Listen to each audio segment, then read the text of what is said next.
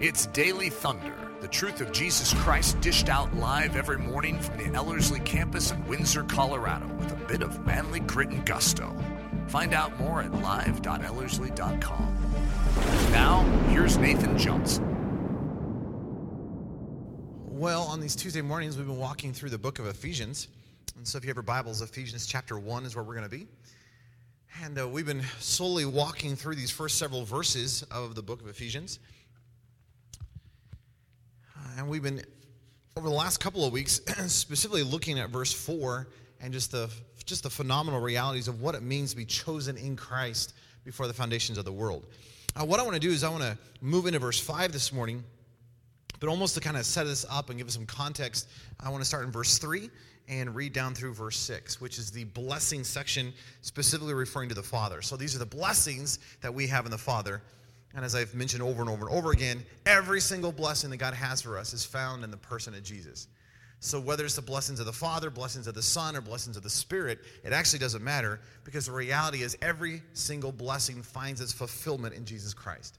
In other words, everything that God has for us is in Jesus. It's not Jesus plus something, it's Jesus who becomes everything that we need for life and godliness, according to 2 Peter 1 3.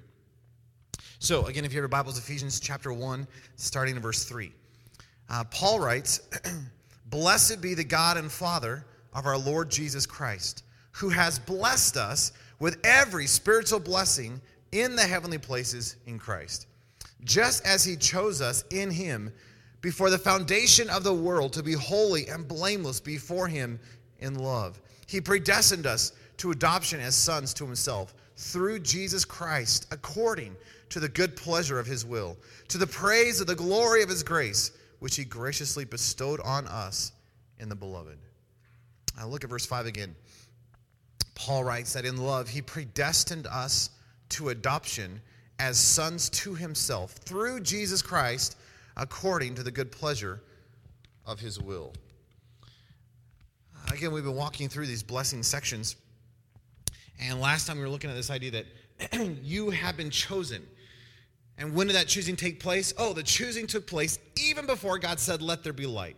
So even before God ever spoke out the words, Let there be light, you were the thought upon his mind, uh, that you were the delight of his heart, that he has a purpose and a plan for you, that you are not an accident, that this isn't a mistake, kind of an idea, that God has an agenda, he has a purpose, and he has chosen you before the foundation of the world. And he is choosing you to be like himself, which is this whole idea of being holy and blameless. Now, as you come into verse 5, then, Paul is kind of continuing this idea of what does it mean to be chosen even before the foundation of the world? Well, yes, it's to be holy and blameless, but he adds on this idea of adoption. And he says that he has predestined us unto adoption as sons to himself through Jesus Christ. Uh, that word predestined is fascinating. It's two Greek words put together. Uh, it's the word before and it's the word determined. In other words, it's to determine beforehand, or has this idea of to mark out ahead of time. So the whole emphasis then is it is showing God's initiative. That God is the one who's doing the adoption. That this wasn't our choice, that this wasn't, you know, this wasn't like the cute little puppies down at the pet store, right? Who who someone walks in the walks in the door and they're all jumping up and down saying, choose me, choose me, choose me. Right? And the person's like, well, maybe I will. They are kind of cute. Right? That, that's not how God did this whole adoption thing. How did he do adoption? He was determined. He had set a purpose in place that he said, I am really going to go down and I'm going to adopt. That, that I'm, I am driving the initiative for the adoption, that he is determined beforehand. This wasn't like he saw you and then was stirred going, oh, I guess I will. That he had already predetermined that he's going to ch- choose and adopt you. Isn't that a great thought? That you're not like a, oh, an afterthought. That you are his you're part of the agenda of what he's doing. And he has determined beforehand that he wants to adopt you. You realize that one of God's big purpose and plans for humanity is relationship and life. As you begin to walk through all of just all of the biblical account, you just have this overwhelming thrust that God is interested in relationship and life. That he wants to give you life. He wants to have relationship with you. Ah, you look at Adam and Eve. And here's God, He creates Adam and Eve. And even in the very beginning, do you realize that their lives were marked by relationship? that they would walk with God in the cool of the day, that they had this intimacy with the living God. And I loved what Ian Thomas said that when, when God, here's an invisible God, and he makes a visible physical world, and how is an invisible God going to show himself to a physical, visible world? Well, he creates a physical, physical, visible man to showcase an invisible God to the physical, visible world, so that the physical, visible world can see the invisible God through the physical, visible man. Isn't that awesome? That's exciting and confusing. But all that to say is, God, who is invisible, we, we, we, we uh, understand that. And now we do see God in human form in Jesus, which is, that's a whole nother study, but that's, that's amazing. But here's an invisible God who creates everything. And he says, I, I want to be known. I want to have a relationship. So how does he do that? He creates you to be the showcase of the or the or the, the vessel through which he can showcase himself through. And in so doing, he, he longs to have relationship with you. So not only are you the vessel through which you are to showcase to the entire universe who he is, but in so doing, he wants to have relationship with you. That God is interested in relationship and life. And yet, what took place? Well, we rebelled. We shook our fist in his face. We chose our own way. We, we decided that we would rather have sin than the pleasures of God, which means there's a separation.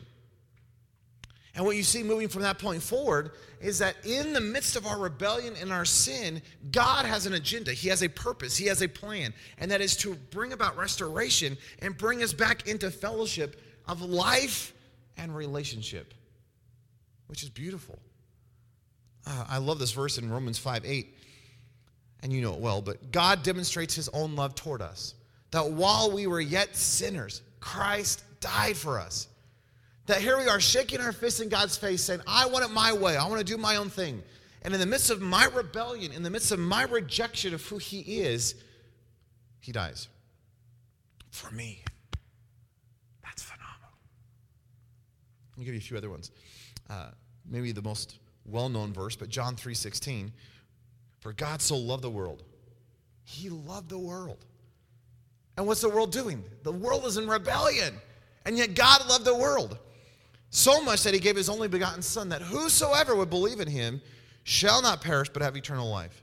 2 Peter 3 9 says, The Lord is not slack concerning his promise, as some count slackness, but he is patient or long suffering toward us, not willing that any should perish, but that all should come to repentance. Oh, so awesome. So God has this desire for a relationship with us, and he is determined beforehand that we should be adopted as children.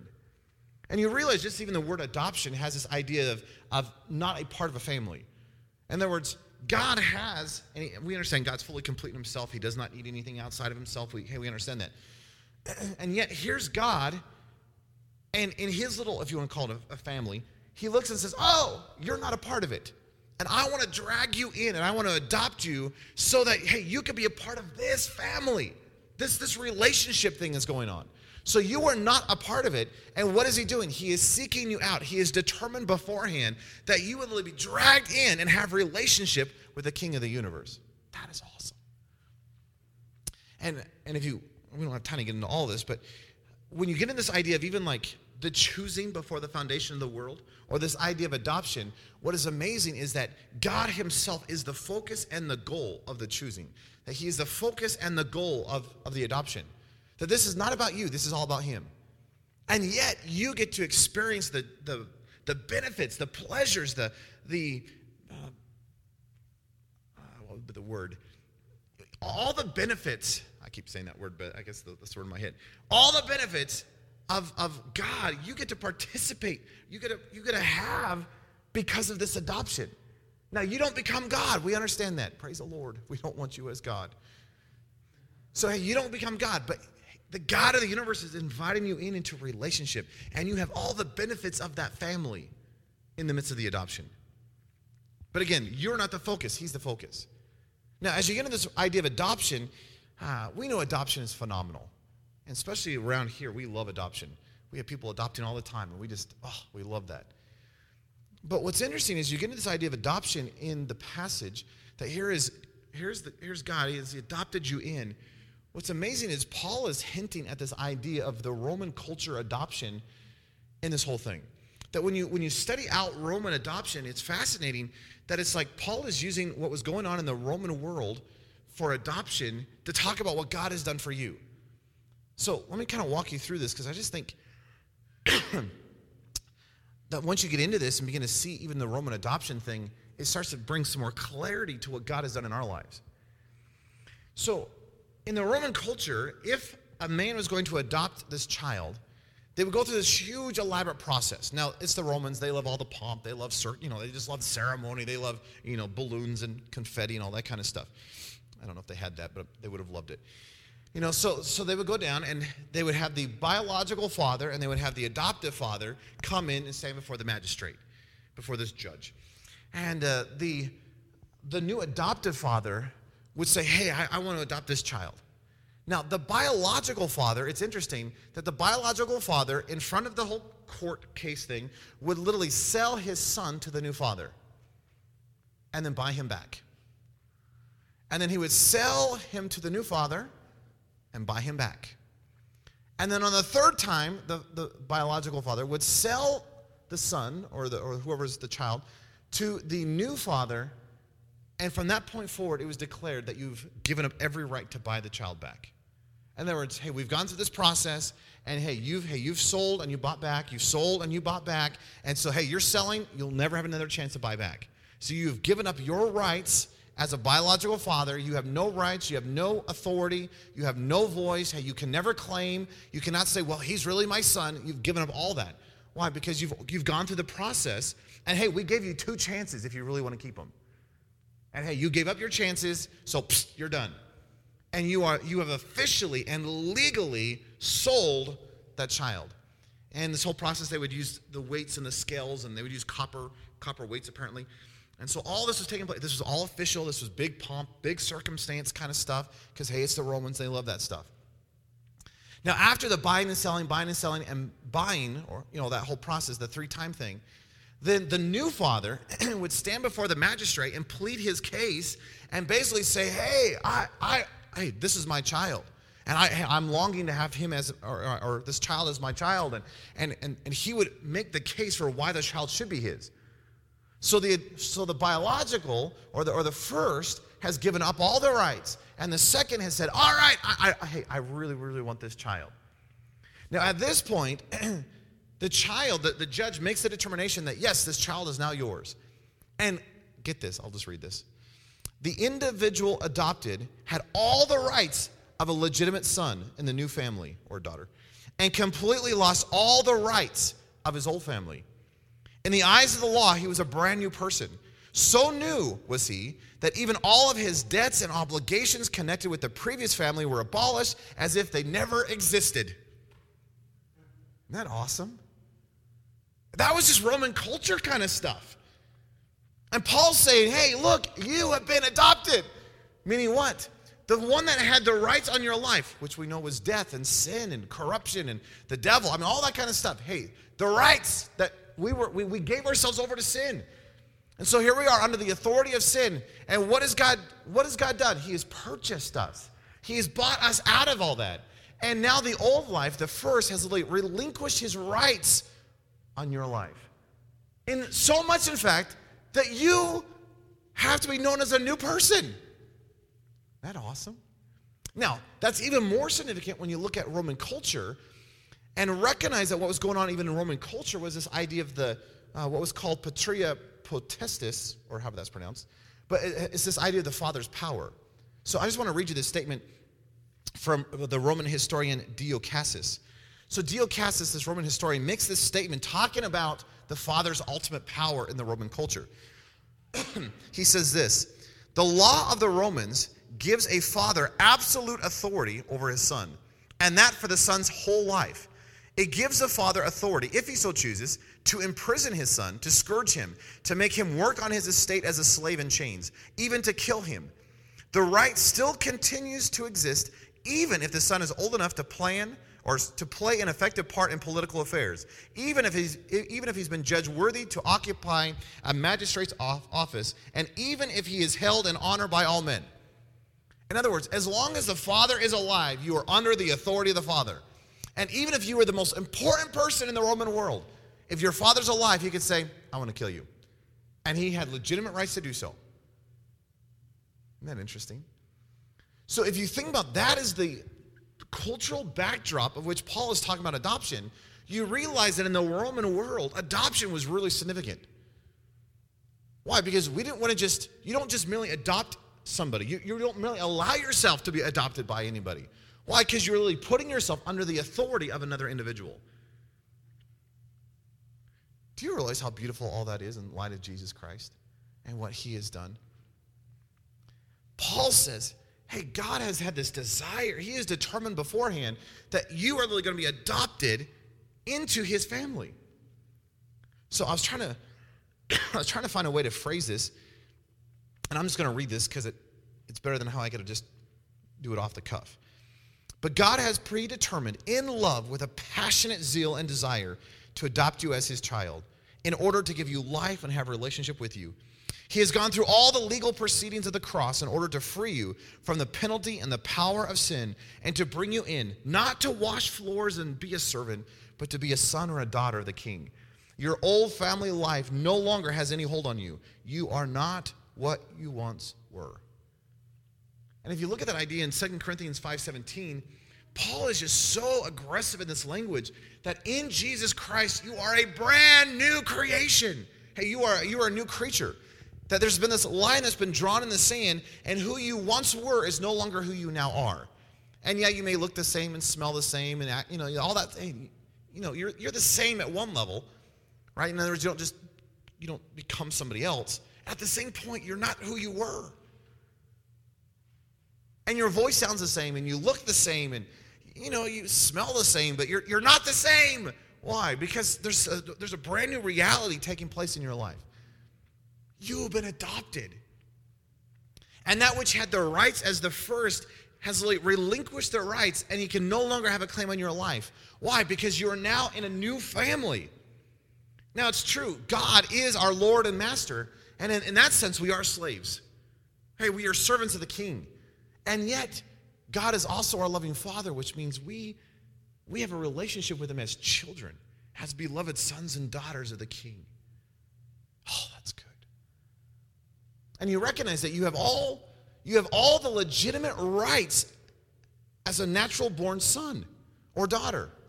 That the moment you're adopted in it's not like you're a lesser than you actually have all the rights of a son or daughter that in the, in the in the eyes of at least the roman world you were treated and seen as if you were biological. That is amazing thought if you think about it. Why? Because we have been sons and daughters of, of hell sons and daughters of darkness sons and daughters of, of, of sin and death.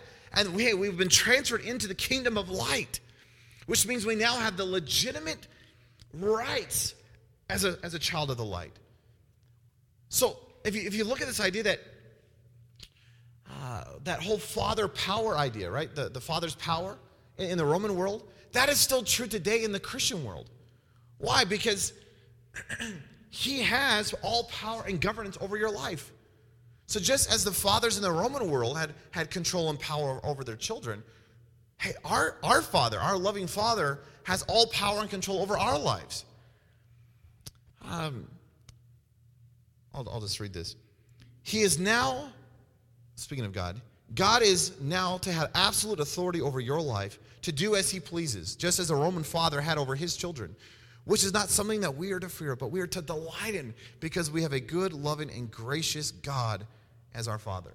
And you realize that as a child of this good, gracious, loving Father, you recognize that He's going to provide all that you need. Jesus in Matthew chapter 6 says, Why, why are you getting worried? Hey, why would you worry about life or food or clothing? Do you not recognize that the, the, the, the birds or, hey, the flowers, hey, they never worry. Why? Because, oh, because God takes care of them. And hey, we have a good father. Do you not realize that he's going to provide what we need as his children? that He is going to provide protection. That's what a good father does. Hey, He is our strong tower. He is our refuge. He is the horn of our salvation. He is the bedrock of our, our, of our, of our very existence. That as a good father, He's going to give guidance and direction to us. Why? We've been adopted. We are children of the King. Oh, that's awesome. So, as a child of the King, I can only walk in freedom and victory and triumph because I have his life within me. Hey, I, as a child of the king, I can be marked by love and joy and peace and patience and kindness and goodness and faithfulness and gentleness and self control. Why? Because I'm a child of the king and his life is now within me. Uh, Romans chapter 8. uh, Romans 8, 15 through 17 says this For as many are as led by the Spirit of God, these are the sons of God. For you did not receive the spirit of bondage again to fear, but you've received the the spirit of adoption by whom we cry out, Abba, Father. The Spirit Himself bears witness with our spirit that we are children of God. And if children, then heirs, heirs of God and joint heirs with Christ, if indeed we suffer with Him, that we may also be glorified together. It's interesting that in the Jewish culture, the firstborn was always, always received at least 50% of the inheritance. And the reason the firstborn always received the 50% and then all the rest of the children split up the remaining of the inheritance is because the firstborn had the responsibility of taking care of the whole family. And therefore, they need the greater provision. And isn't it neat that Jesus Christ is considered the firstborn? That he has received the bulk of the inheritance. Now, we have an inheritance, which is him. But he has the inheritance. Why? Because he's to take care of the rest of the family. He is the firstborn of all creation. I just love that idea. Galatians chapter 4 verses 4 through 7 says, But when the fullness of time had come, God sent forth his son, born of a woman, born under the law, to redeem those who were under the law, that we might receive the adoption as sons. And because you are sons, God has sent forth the Spirit of His Son into our hearts, crying out, Abba, Father. Therefore, you are no longer a slave, but a son. And if a son, then an heir of God through Christ. Do you realize you have, you have received all the benefits of being a legitimate child of God. That we are not legitimate children. Hey, we've been cut off. Why? We were born under sin and death. And yet sin and death has relinquished our rights. God has purchased us by the cross, by his, by his sacrifice and his blood. And literally, we've been brought in and adopted as sons and daughters of the King of the universe. And as sons and daughters, we are heirs with Christ. That is awesome. And do you realize that unlike normal natural adoption, that our adoption as believers, we actually get to participate and actually take on his DNA. I, I, just love this idea that in a normal adoption, so Eric has adopted several kids, right? Reese and Lily do not have Eric's DNA. Why? Because he's not their biological father, that they've been adopted. But as Christians, the moment we become adopted, do you realize that it's like we start taking on his DNA? That we get to partake of his character and his attitudes and his nature and his. We have his life within us, which means his life, which is within us, is now starting to change your DNA, if you will. Uh, 2 Peter 1 4, I love this passage. Uh, Peter says, By which we have been given exceedingly great and precious promises, that through these you may be partakers of the divine nature, having escaped the corruption that is in the world through lust. That you and I get to participate in the divine nature of God Himself. Why? We're adopted. We are taking on His DNA.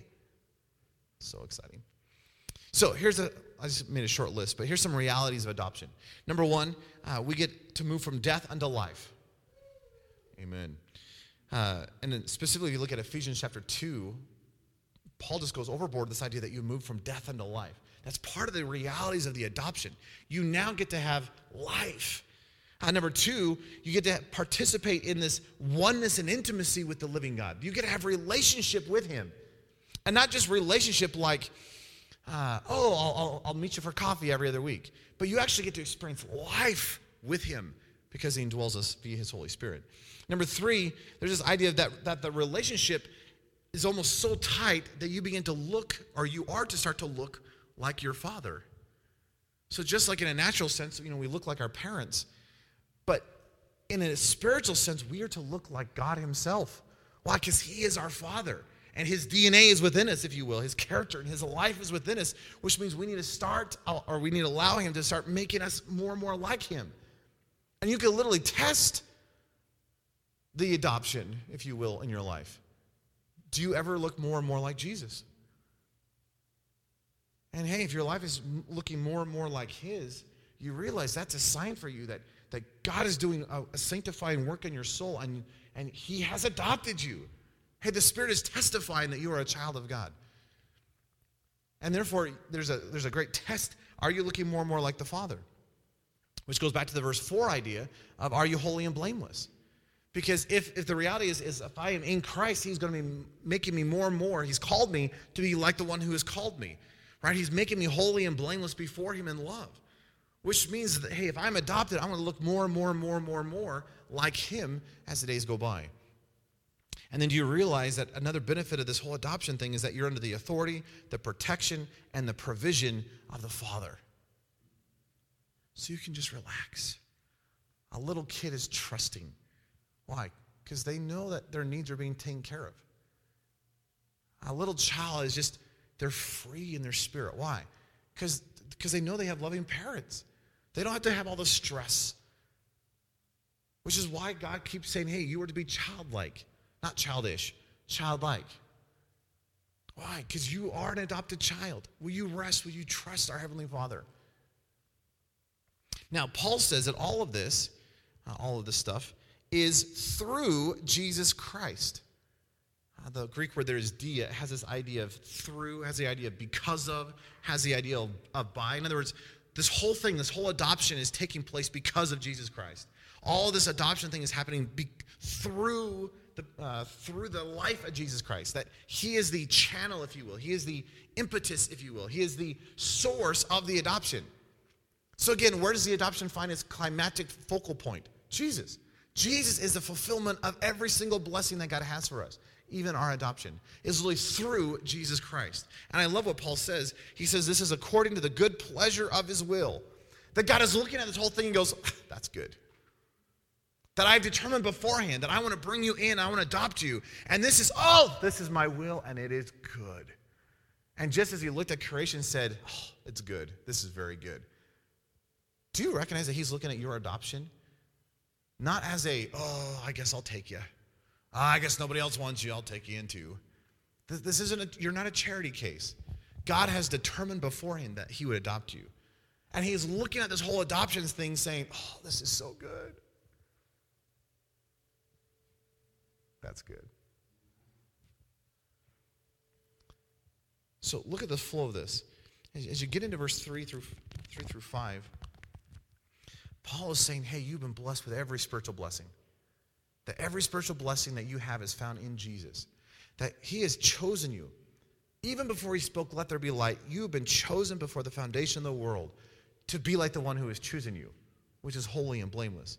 That in love, He has predestined us unto adoption. He has determined beforehand that you would be brought in and be a son or a daughter of the King of the universe. And this is not a, well, I guess I'll take you. This is a, whoa, I get to have you as a child. Why? Because he longs to have relationship and intimacy with you. And this is all according to his goodwill. Oh, that's amazing.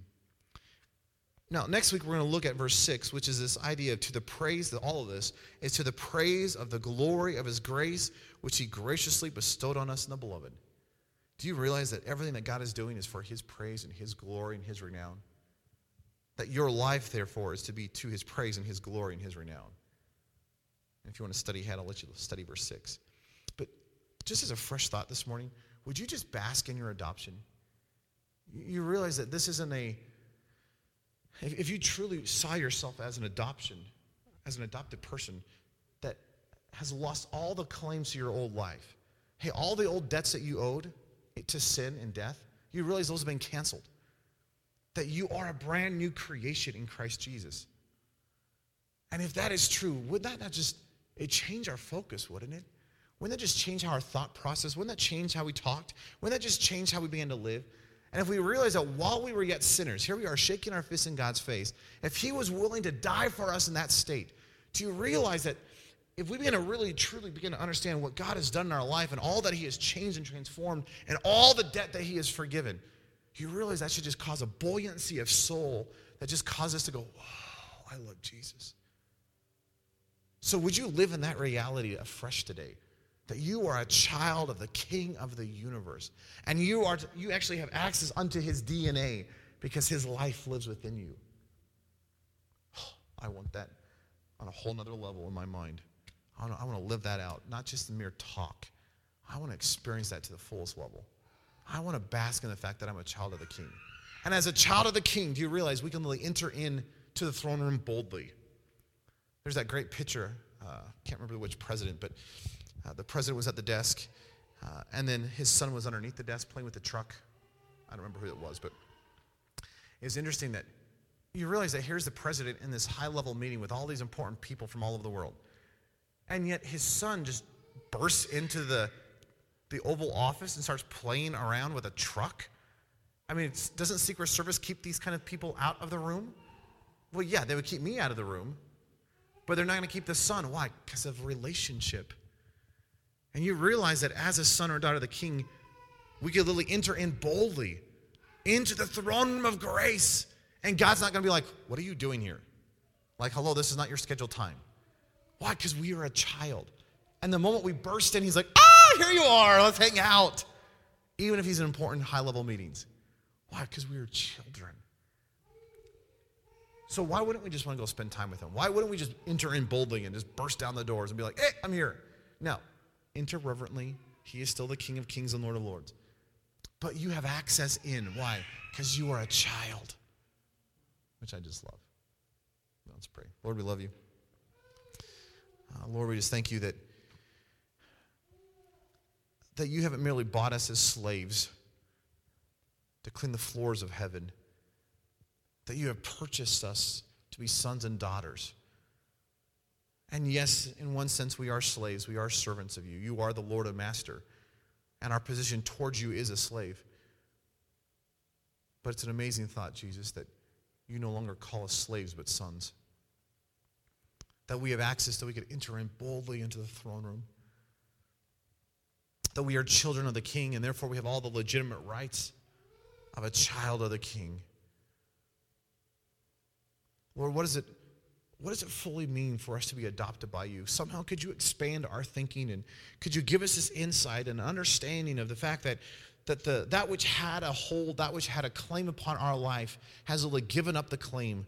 That, that I, I have really, I have become a new creation in you. And the old is gone and the new has come, and the old does not have a claim on my life anymore. It is not to have power and authority in my life anymore. That the nature of my life has been shifted and changed and i no longer have the nature of the of the old. I have the nature of the new which is you. So lord may we bask afresh in this nature. That as you indwell our lives with your spirit that somehow we begin to live like we can never just live on our own that we can walk in triumph and victory we can have love and joy and peace and patience and kindness and goodness and faithfulness and gentleness and self control as the marks of our life because that life is within us. Oh, may we just, oh, may we surrender afresh. Hey, Lord, would you expand our minds afresh to the reality that we are sons and daughters of you? We love you. Thank you that you have predetermined to adopt us for your purpose and your pleasure. And you look at this whole thing and say, wow, that's good. Because you want to give us life and you want to have relationship with us. Lord, we are so undeserving. And yet we are so thankful for the opportunity and the reality that we have in you. We love you. In your precious name we pray. Amen. Daily Thunder is a production of Ellerslie Discipleship Training and the Bravehearted Media Group. At Ellerslie, we are laboring to rouse the Church of Jesus Christ out of its lethargy and see it once again gain the stride of the Spirit emboldened and brave. The Daily Thunder video stream can be watched live daily at 8:15 a.m. Mountain Time, Monday through Saturday, and 7:15 a.m. on Sunday mornings. Join us at live.ellerslie.com. Please consider booking a stopover at the lovely Ellerslie campus at the foot of the majestic Rocky Mountains for one day, one week, one semester, or for an entire season. We hope to see you someday soon live and in person. Thanks for listening.